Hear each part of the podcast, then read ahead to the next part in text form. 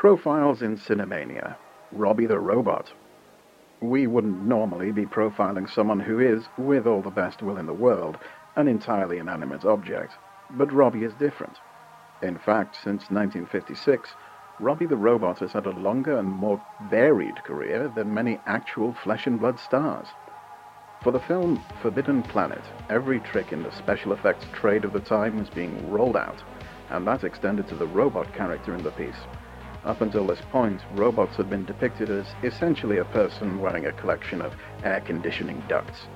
But with the coming of the atomic age, an age of progress, ray guns, nuclear annihilation and flying saucers, a new look was called for. The art department at M G M was given the go-ahead to be as wild and crazy as a huge budget would allow. He would be able to walk around and interact with scenery and people, with a series of flashing lights and jiggling doodads under his transparent dome of a head to indicate all of the futuristic super science going on. His film debut was a hit, and M G M realized that Robbie was the breakout star. Aside from being an obvious box office draw, the robot was too expensive to just get rid of, and the money men, being money men, wanted a return on their investment. Robbie would appear in The Invisible Boy, in which it is implied that the same robot from the Forbidden Planet has been brought back in time to fifties America, where hijinks ensue. Although not exactly an Oscar-bait movie, it proved that Robbie would bring appeal to any production, and a career spanning forty-three separate appearances on film and television was born. His last appearance was as a background prop, uh, an extra you might say, on The Big Bang Theory in twenty fourteen. Robbie would turn up to perplex Columbo, to duke it out with his cheap clone B six in Lost in Space, and menace Mork and Mindy. Sometimes he was a genuine threat, more often a piece of comic relief, or just an Easter egg in the background of a shot for film nerds to point at and say, "Aha," as in the film Gremlins. But the invincible atomic super robot from the future just seemed to have an appeal that kept people calling him back in front of the camera. Robbie would even go through different looks as time went on, appearing with a giant cyclopean eye or a maid outfit as the plot required. Considering his ability to crush all humans and emit devastating ray beams, he was something of a sport about it.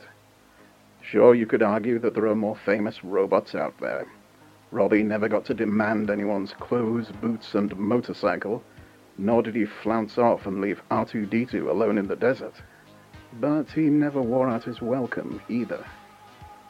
No one ever complained about Robbie showing up yet again, perhaps in an ill-conceived nineteen eighties cartoon series about an annoyingly uptight droid going around annoying people to a soundtrack by a member of soft synth balladeers, The Police. No, not Sting, the other one. No, the other one. In any case, I'm looking at you, Anthony Daniels. Any actor today could look at Robbie the Robot as an example of a well-run career. Always turn up, always give the crowd what they want, and perform every job with the same calm professionalism, no matter how ridiculous the gig. Robbie has been called the single most expensive prop in movie history, considering that on his own he represented seven percent of Forbidden Planet's budget, and the last time he changed hands in twenty seventeen, the price tag was a cool five point three million dollars. So, keep on rocking and rolling, you rambunctious robot. You have a place in our hearts, and a place in film and T V history for all time. We only hope that Robbie takes a little time to relax, smell the roses, oh, and crush all humans! This has been another Profile in Cinemania.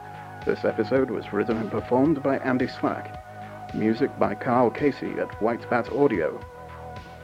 Profiles in Cinemania is a product of the Cinemania Society, L L C.